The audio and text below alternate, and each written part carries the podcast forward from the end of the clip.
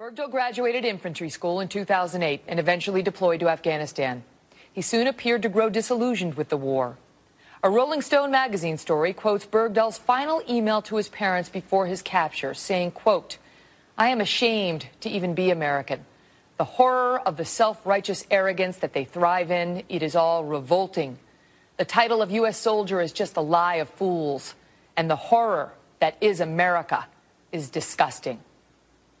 In response to his email, Bergdahl's father wrote back, quote, obey your conscience. Three days later, Bergdahl went missing from his platoon's outpost in Afghanistan and was captured by terrorists affiliated with the Taliban. Bergdahl claimed he was nabbed when he fell behind on patrol, but his fellow soldiers say he simply walked off post.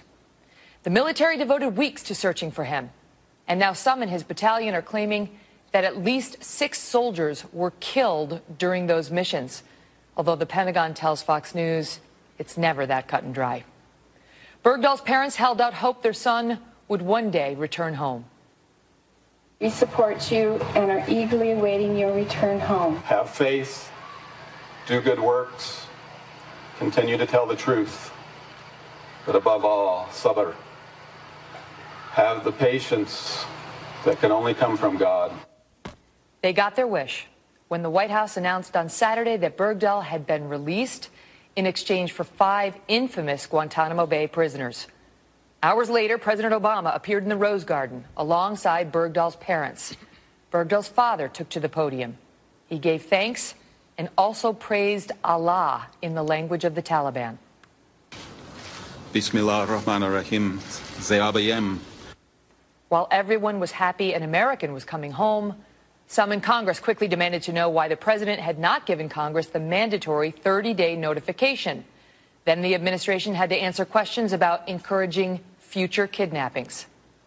I don't think uh, what we did in getting our prisoner of war released uh, in, in any way uh, would somehow uh, encourage terrorists uh, to, to, take our uh, American servicemen prisoner or hostage. I think the terrorists are uh, intent on, on doing what they're going to do.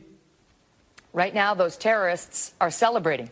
We just got this homecoming video as the leader of the Taliban issued a rare statement hailing this deal as a, quote, great victory. Hey guys, welcome to OneChurch.tv. Glad you're here. My name is Chris, and I'm one of the teaching pastors. And today we are finishing up our series entitled What Would Jesus Say? I hope you guys have enjoyed this one. I have really enjoyed teaching this one. It's been fun just looking at a lot of different uh, people who have made the news. People like Katy Perry and Lance Armstrong. Uh, we've looked at uh, Robin Williams. Uh, we have looked at Ellen uh, last week. And today uh, we are looking at Bowe Bergdahl. Um, now, just in case, I assume you guys have been watching the news or Facebook. Uh, and if you all know the whole situation about what's going on with Bowe Bergdahl, he's a soldier in the United States Army. Uh, he is now a sergeant, and uh, he spent five years uh, behind enemy lines as a captive in Afghanistan. Um, before the Obama administration agreed to give up five detainees at Gitmo in order to exchange uh, Bowe Bergdahl uh, for these five people. Uh, there's a lot, uh, a lot of stuff we could talk about here. There's a lot of issues uh, to this story. Uh, the first is uh, the question is, is is Bowe Bergdahl a deserter or is he a hero? And we're going to be talking about that. Another issue is how come Congress wasn't informed about the deal? Uh, and then there's the whole situation about was this an exchange? Were we negotiating with terrorists? Um, Today's message, uh, I'm not even going to address, address the negotiation of terrorists or whether or not Obama should have done this, because this is not what would Jesus say to Obama. This is what Jesus would say uh, to Bowe Bergdahl. And I'll be honest with you, another reason why I'm not going to address the whole political thing, and, and this is really the first point I want to make, is this is fraught with political stuff. You know how it is. And one of the things we learned last week that many people outside the church, one of the biggest complaints of Christianity in church is that we're too political. So we're going to take the politics out of this. Uh, and we're just going to be talking about what would Jesus say to Bowe Bergdahl. So uh, now let me tell you a second thing I just want to kind of warn you guys about as well. The investigation is still going on. So, uh, you know, so many times when we watch the news and we listen to reporters, it seems like people have already made up their minds. And uh, we cannot do that. Um, and it's, it's easy for us to say, well, oh, yeah, he's this or he's that. And uh, we need to let the justice system be able to work this out. We believe um, that uh, we are under law and we are to obey those in authorities over us. And we believe that justice will win out. We believe that the truth will set you free, and that's what we're praying uh, for with this situation. But um, because the investigation is still going on, um, we're going to be looking at what would Jesus say if Bowe is a hero, because we don't know. Um, if Bowe is a deserter, what would Jesus say? Because again, we don't know. And because we don't know, if Bowe is a traitor, what would Jesus say? We're just not going to assume anything because we can't, because the investigation is still going on. All right, lastly, I want to speak to you, Army men and women who are in the room and who are listening online. I got a text from a good friend of mine. He's listening from the country of Jordan.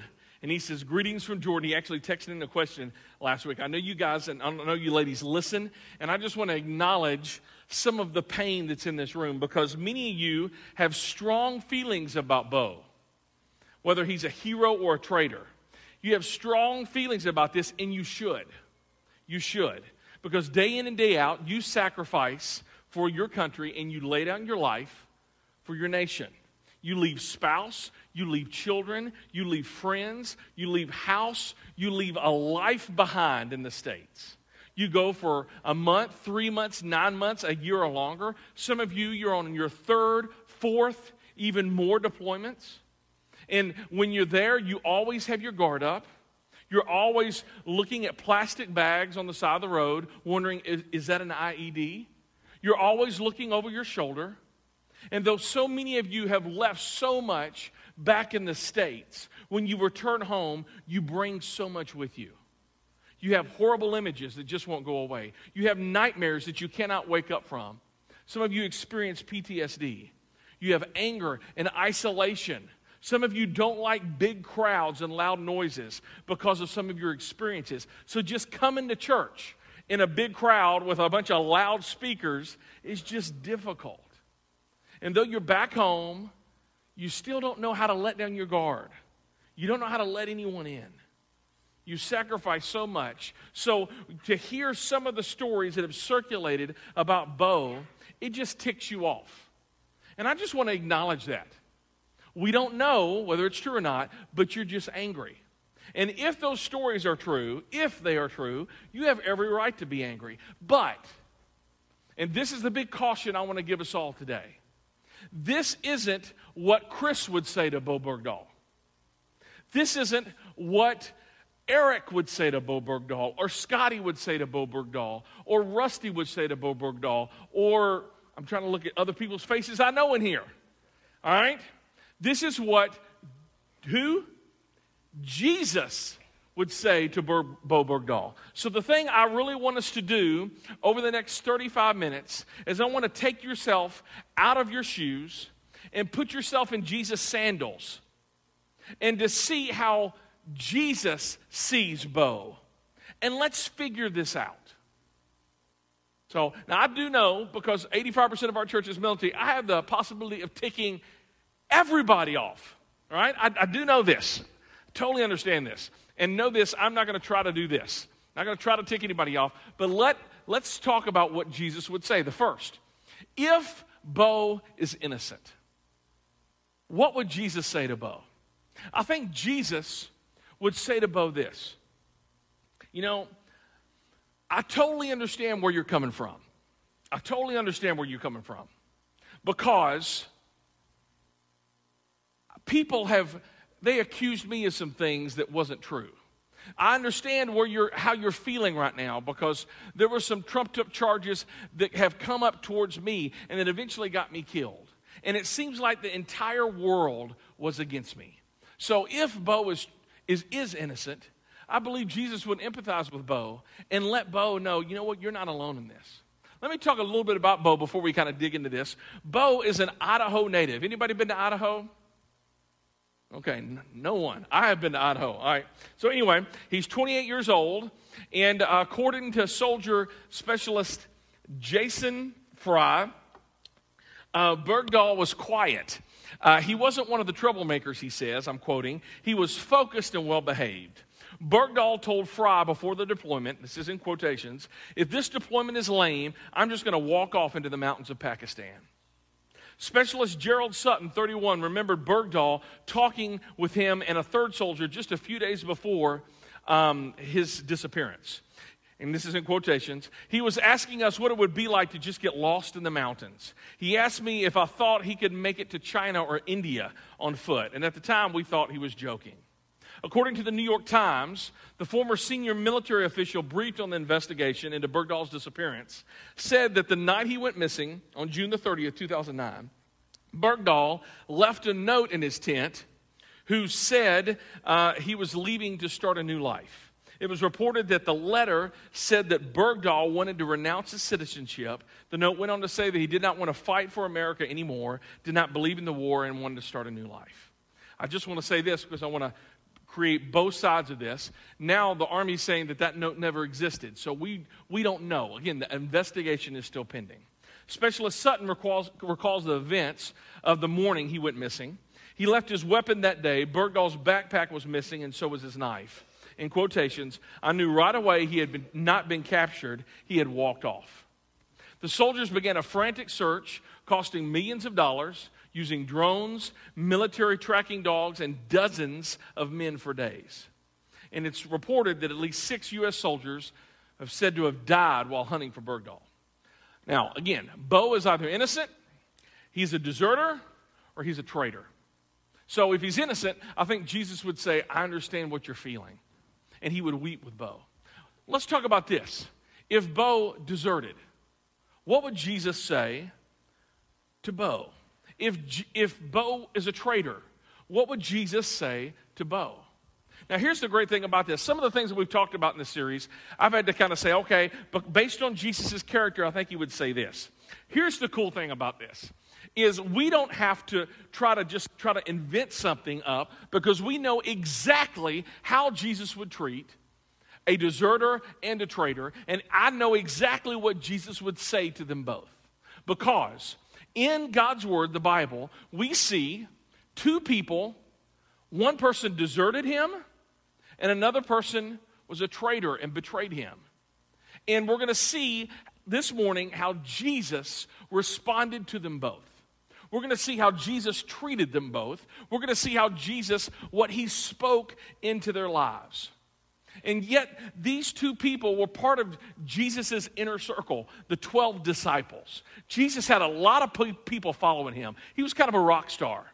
Literally, thousands of people would follow Jesus. And out of the thousands of people that followed Jesus, there was about 70 disciples, Luke says. And then out of the 70, there was 12 disciples. And of those 12 disciples, we're primarily going to be looking at Peter and Judas today.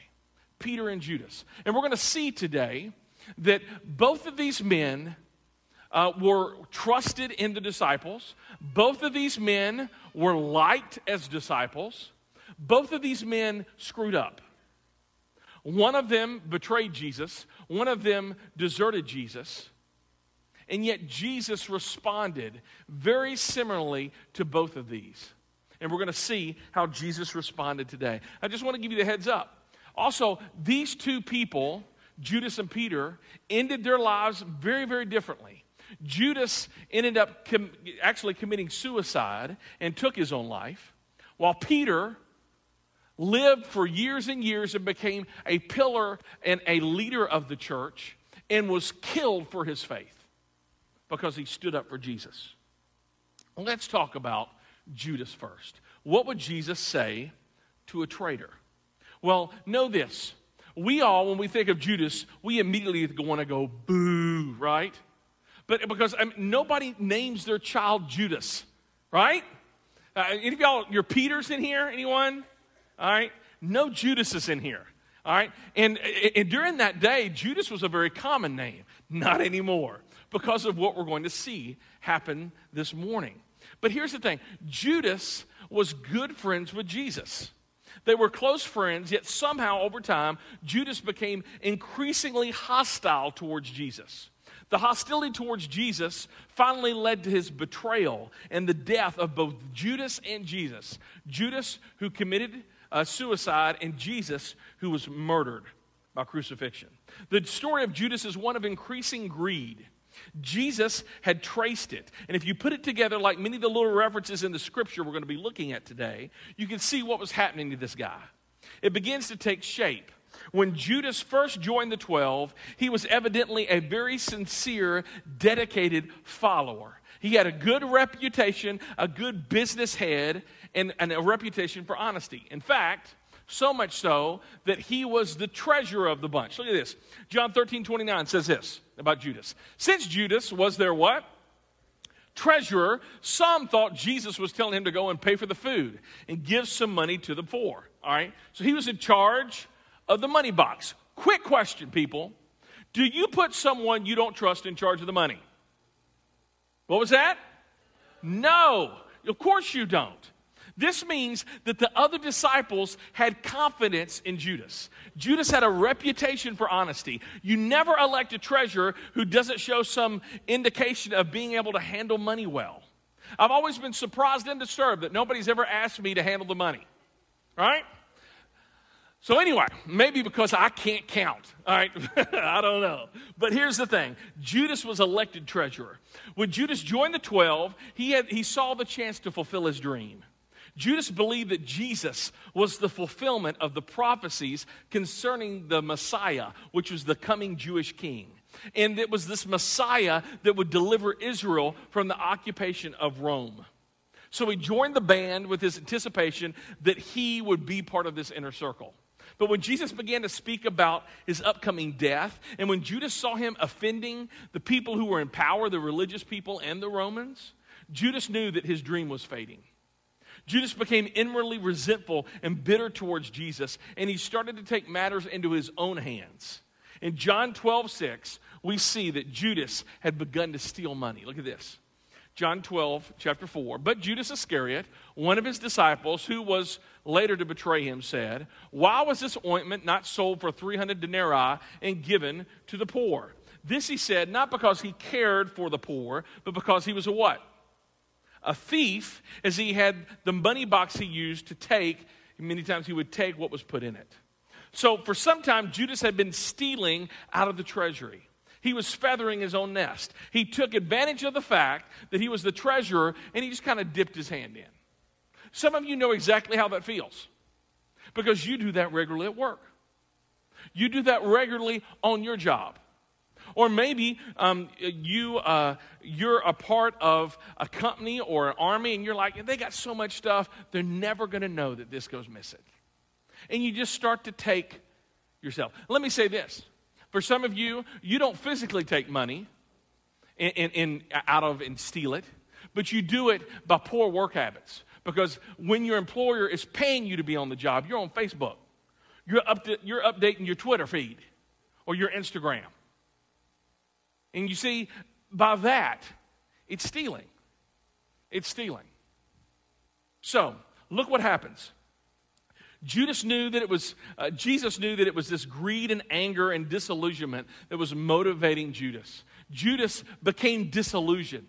And we, we've seen in some of the uh, text things and some of the, uh, the video stuff about Bowe, I think something very similar could be said to him. He became, it seems, very disillusioned with the government, with the army.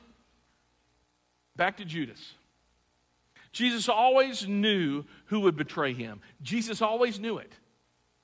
Yet Jesus continually reached out to Judas, uh, showing Judas that Jesus loved Judas. Always knowing that he knew that Judas would betray him, yet he gave him unconditional love and acceptance. In fact, the last night before Jesus is alive, the night that Judas would betray him, we see how Jesus is always going to continually reach out to Ju- Judas. Let's look at it. John chapter 13, verse 2 says this It was time for the supper. By the way, this was the Last Supper because it was the, the supper that was the last one before he died. Thanks for coming to One Church. It was time for the supper, and the devil had already prompted Judas to betray Jesus. Now look at these next two words. Jesus, what? Jesus knew. How, did Jesus act or react towards Judas? I mean, because Jesus knew. Jesus knew what was coming. Jesus is God, and He knows all, and He knows what's coming up. I, will be honest with you, if I knew somebody was going to betray me, if somebody was going to stick a knife in my back to be a traitor, you know, I know how I would react. I would take them out before they took me out. Yet look at how Jesus responds to the 12 disciples, even knowing that one is a traitor and that one would desert him, and really we're going to learn all of them desert him. Look what he does. Verse 4. So he got up from the table, took off his robe, wrapped a towel around his waist, and poured water into a basin. Then he began to wash the disciples' feet, drying them with the towel he had around him. Question How did Jesus react and respond towards Judas? Jesus poured himself out as a servant to all of those 12, but even on Judas. On that fateful night, Jesus was reaching out to Judas. He knew from the very beginning who would betray him, and many times th- through this through this illusions and what we're going to see, all of this happen in this upper room. He's going to continually reach out to Judas and trying to draw Judas towards him. In fact, his comments during the Last Supper was that he was aware of what was going on. And toward the end of Jesus' life, as he approaches the cross and he sees Judas moving irrecoverably towards betraying him, Jesus reaches out to Judas. Jesus washes the feet of Judas, the traitor. How would, how would Jesus respond to a traitor? He would love him. He would love him. There's never a hint of resentment toward Jesus towards Judas, never uh, even one note of bitterness. He just loved him and kept on reaching out to him. Remember one of the scriptures? In fact, it was the scripture we ended last week. What is the job of the church to do? That they will know that we are Christians by our what? Love. What are we called to do? Love. We're to love like Jesus loved. John 13, 34 and 35. Now, let's took let's take a look at the last times that Judas and Jesus were together. It's, one, it's the second to last time they were together. John 13, 21 through 26. This is what it says, verse 21. Now, Jesus was what? Deeply troubled, and he exclaimed, I tell you the truth, one of you will betray me. The disciples looked at each other. What? Wondering whom he could mean. Now, before I read the next verses, I want to just explain some stuff about what's going to happen because a lot of this we, we really don't know um, because the Bible doesn't teach us because it's not in our culture. You see, how do you and I eat?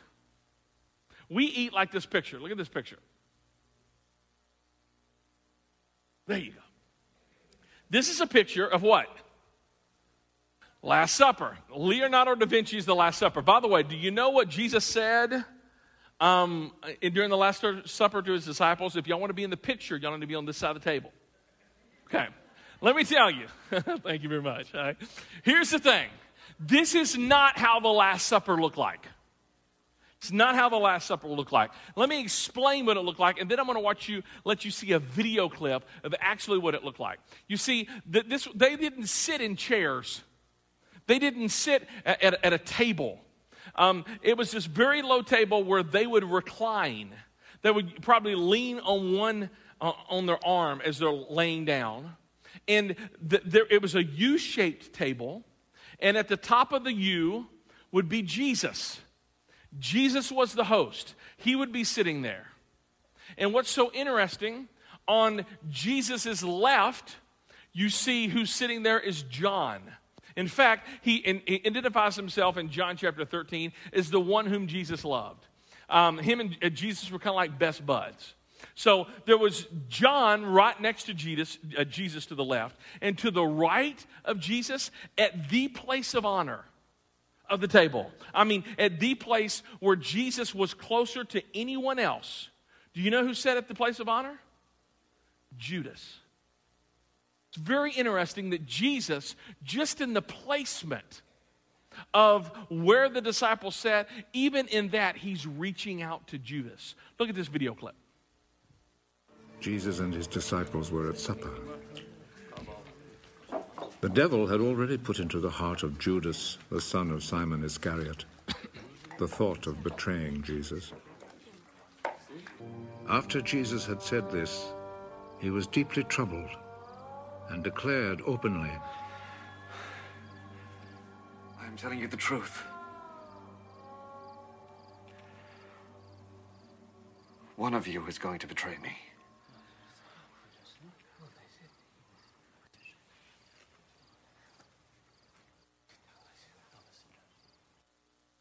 The disciples looked at one another, completely puzzled about whom he meant. One of the disciples, the one whom Jesus loved, was sitting next to Jesus. Simon Peter motioned to him. Ask him whom he is talking about. So that disciple moved closer to Jesus' side. Who is it, Lord?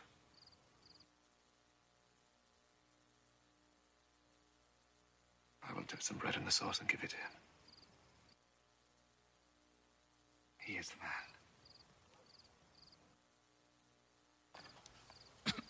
So he took a piece of bread, dipped it, and gave it to Judas, the son of Simon Iscariot.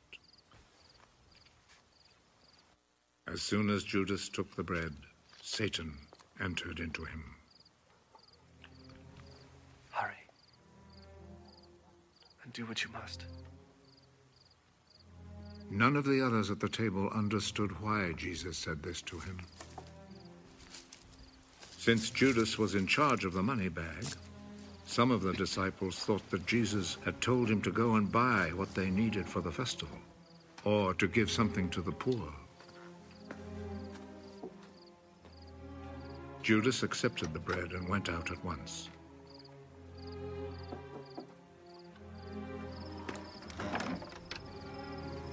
It was night.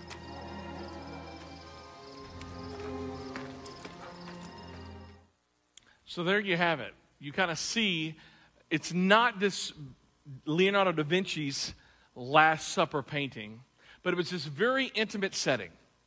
Very intimate setting. And we see that Jesus was greatly troubled. Uh, uh, he's deeply troubled. And that word deeply troubled in the Greek, it literally means to be grieved or to be hurt. Getting betrayed by a friend and going to the cross wasn't an easy thing for Jesus to do. If we think of Jesus as having no emotion and that he's unmoved through this entire betrayal, we are wrong. Jesus was deeply disturbed. He was hurt. Why? Because only a friend can betray a friend.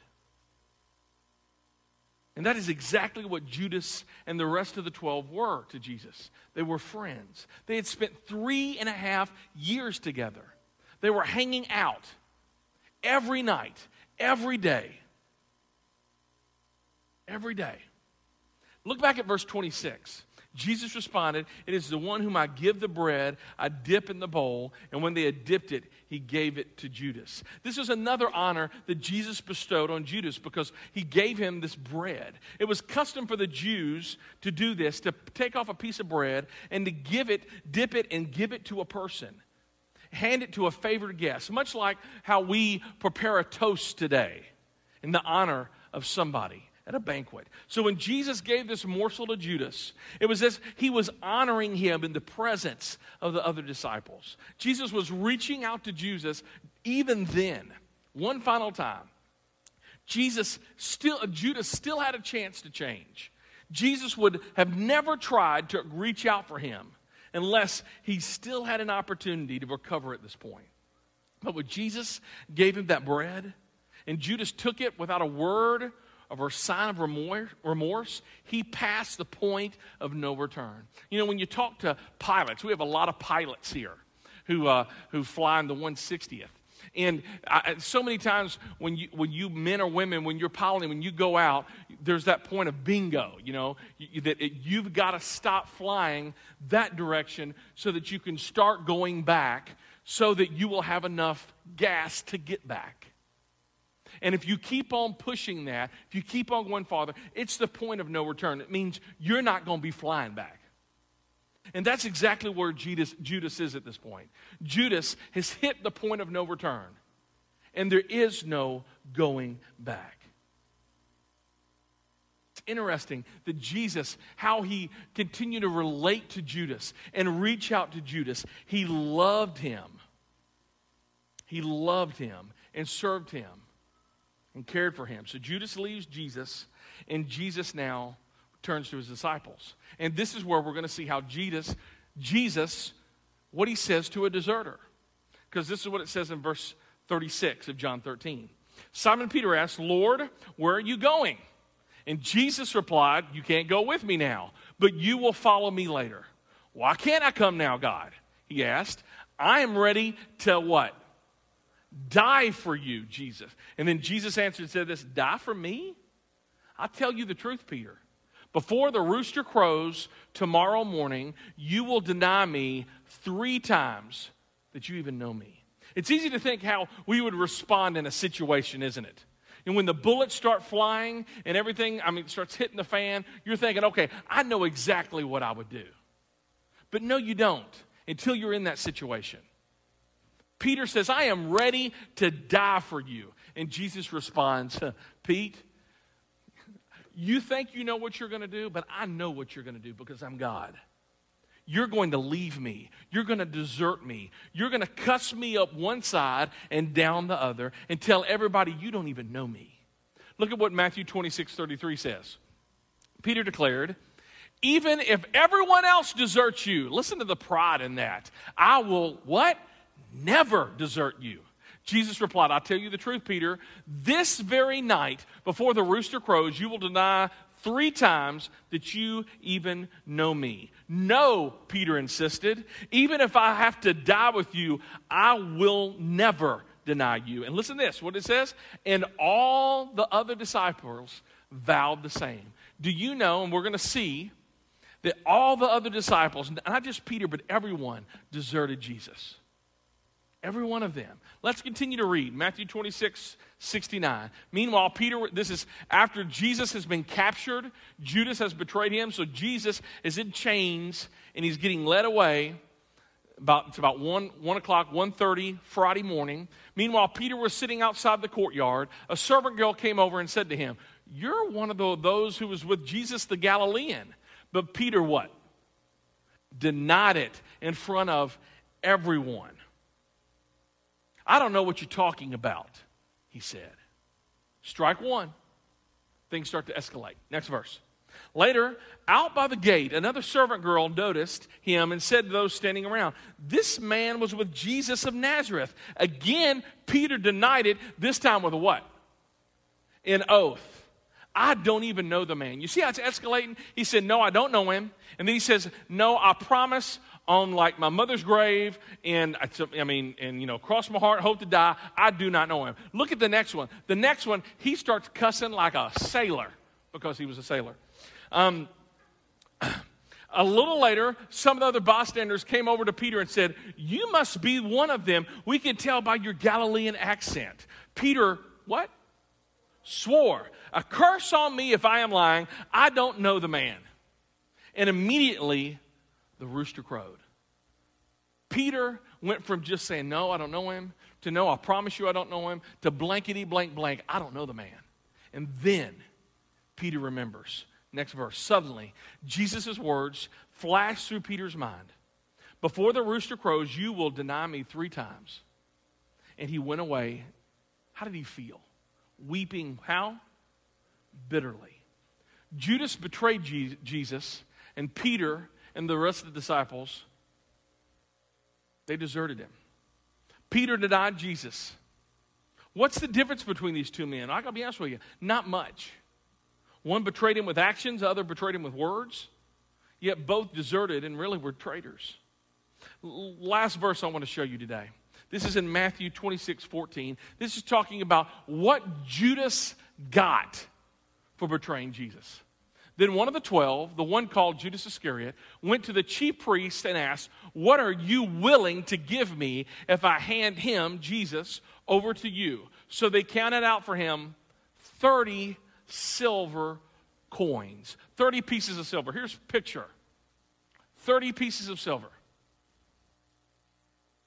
Here's the thing what's so interesting about the 30 pieces of silver is every time in the Bible, when you read about 30 pieces of silver, it's always the price of a slave. It's always the price of somebody either getting sold into slavery or being bought out of slavery. 30 pieces of silver. That was Judas's price. Let me ask you a question as we close. What's your price? What's your price? What price would you pay to betray Jesus? Now, some of you say, I, I would never do that. I would never betray Jesus. But here's the harsh reality of it all of us betray Jesus regularly throughout the week. And it's for a whole lot less than 30, 30 pieces of silver. We betray Jesus when, as a Christian, we willfully do what Jesus does not want us to do. We betray Jesus when we do not live the way Jesus calls us to live. We betray Jesus when we lie and we don't tell the truth to a parent. We betray Jesus when we choose to cheat on a test. We betray Jesus when we choose not to give God what is rightfully His, 10% of what He gives us. We betray Jesus when we squander His financial blessings, when He says, I want you to give back to me. We betray Jesus when we cope with an illegal drug abuse. We betray Jesus when we go to the computer and we look at either men or other women. We betray Jesus when we flirt with someone of the opposite sex who isn't our spouse. We betray Jesus when we get drunk. We betray Jesus when we choose not to give thanks to Him for what He's given us. I mean, um, think about this. You sat down at lunch, and you're in front of a platoon of guys, and you got your food. You got a choice. Are you going to give thanks to God? Or if I pray, they're going to make fun of me. I'll just, uh, I'll pray with my eyes open while I'm eating.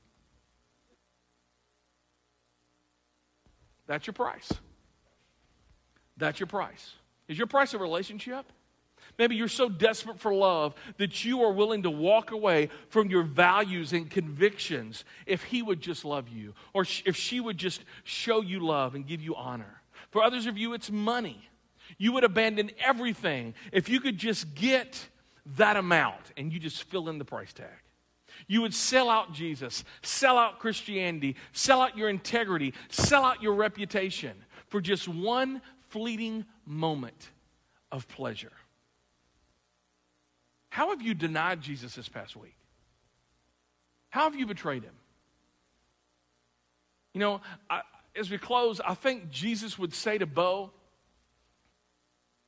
if he's innocent, I believe in you and I'm with you.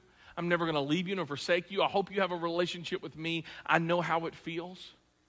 I think Bowe would say, Jesus would say to Bowe, if he was anything else, if he was a deserter or a traitor, I think Jesus would still love him. I think Jesus would still reach out to him. And though we don't know, only Bowe and Jesus knows. And what we pray is for the truth to come out because the truth will always set us free. But here's the thing I think so many of us, it's easy to throw stones and we see ourselves in the disciples, we see ourselves like a Andrew or Bartholomew or some of these other people. Very rarely do any of us put ourselves in Judas's spot. Very rarely do any of us put ourselves in Peter's spot. I got to be honest with you. Every time we willfully sin, it's like we're kicking up our heel at Jesus. You know, one of the, my favorite movies of all time, this is not my notes, so, and I got a couple of questions I need to answer, um, is Saving Private Ryan. Favorite movie of all time. Love it, love it, love it. And uh, I'm a huge World War II fan. And um, I just, I love reading about history. I love reading about uh, everything that happened uh, on the uh, Pacific and Atlantic fronts. Um, but what's so interesting about this movie is you have these seven people who are trying to locate this man who uh, his name is Private Ryan. Uh, because his brothers have been killed in the invasion of Normandy. And they're trying to get him back home. And there's this one guy uh, of this ragtag group of guys who are going to try to find him. His name is Upham. Anybody remember Upham? Upham is this dude. Uh, he, um, he's, a, he's a soldier, um, but he doesn't really know, you know, he's, he's just kind of a reporter, so he hasn't done that much. He hasn't really fired a, lot of guns, and you can tell he's, he's a little he's a little hesitant. And in the thick of battle, all of his buddies, all of Upham's buddies, are battling the Germans. And they're, they're, I mean, they're, they're literally in the fight of their life. And a bunch of his friends are dying. And Upham is seeing a German kill one of his friends, and he does nothing. He, is, he stands still in fear. And as the German, after he's killed his buddy, as he walks down the stairs, this German sees this guy who's evidently petrified and just walks right by him. Doesn't even acknowledge him. So many times I see myself as Tom Hanks when, when I watch that movie, you know. I'm like, I'm Tom, right? Tom with a thyroid problem, but I'm still Tom, right? Or maybe I see myself as Matt Damon Right? I don't know, right? Here's the thing though. All of us think we know what we would do. None of us do. And what haunts me is maybe I'm Upham. Maybe I choose to do nothing. This week, God is calling you and calling me to live for Jesus Christ. So, my question is are you going to do that? Are you going to live for Him because He died for you?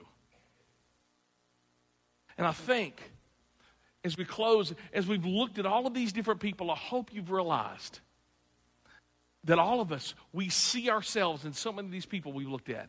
Some of us, we're like Katy Perry. We walked away from God in the church. Others, we're like Lance Armstrong and we have problems telling the truth. Others, we, we struggle with depression and suicide. Or maybe some of you today, you're just struggling with living a consistent Christian lifestyle because you have a tendency to deny Jesus. Know this Jesus loves you, He will never stop loving you. This church loves you, and we will never stop loving you because that is what God has called us to do. Let me answer a couple of questions. First one is this one uh, as a soldier, how can you separate your spiritual and soldier feelings about Bergdahl when so many fulfill their obligation even when they do not agree with U.S. policies? That's a great question. Great question. As a Christian, you know, it's kind of it's it's conflicting because we want to love, but you know what? And this is so what's interesting about the Bible. God is not just a God of love; He's also God of justice, right? He is. He doesn't just, just sweep stuff under the rug and say, oh, let's just pretend that didn't happen. No, no, no. He, he acknowledges the bad stuff, and that's the reason why he sent his son Jesus to die for the bad stuff. He doesn't just say, let's just pretend that doesn't happen. So let's go with this with Bowe. If Bowe is innocent, great. If he's not, what should our response be? Justice and love. Administer justice and love. Justice has to happen and that's what we pray for. I don't know about his background, religious background. I, I can tell you this. Um, they grew up Presbyterians. Um, and after his capture, it seems, and this is just from all the research I've been able to do, after his capture, after Bowe's capture, Bob, the father, started reading a lot of books about Muslims and uh, uh, Pashto, I believe, is, uh, is the dialect. He started getting into deeply into that. And one of our elders, who's in fifth group, when, when, when he pulled me aside last week, he said, basically, you're an idiot to even talk about this. All right. I'm like, thank you. All right, that's wonderful. Um, he says, this has problems all over it. because everybody has opinions and we don't know yet. And, and he started going through all of these things, all of these problems. And then he got to his dad, Bob. And he says this, and, and this really stood out to me. Uh, Hayward said, he said this Everybody is calling the dad crazy and a traitor. But if you're the dad, what length would you not go to to try to be able to get your son back? And that put it in a different light. What length would you not go to to get your son back? If somebody had taken my three boys, I would probably almost go to any length to get my son back.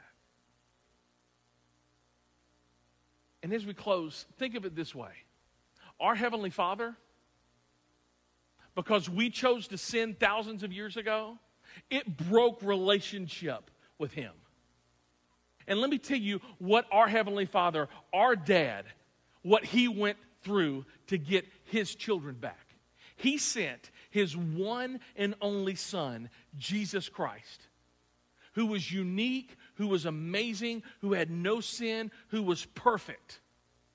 He sent Jesus, and He knew that Jesus would be betrayed. He knew that everybody would turn on his son. He knew that they would kill him. And he sent Jesus so that you and I, if we put our faith and trust in him, we could have a relationship with God. So, our Heavenly Father, his love knows no links of getting his children back.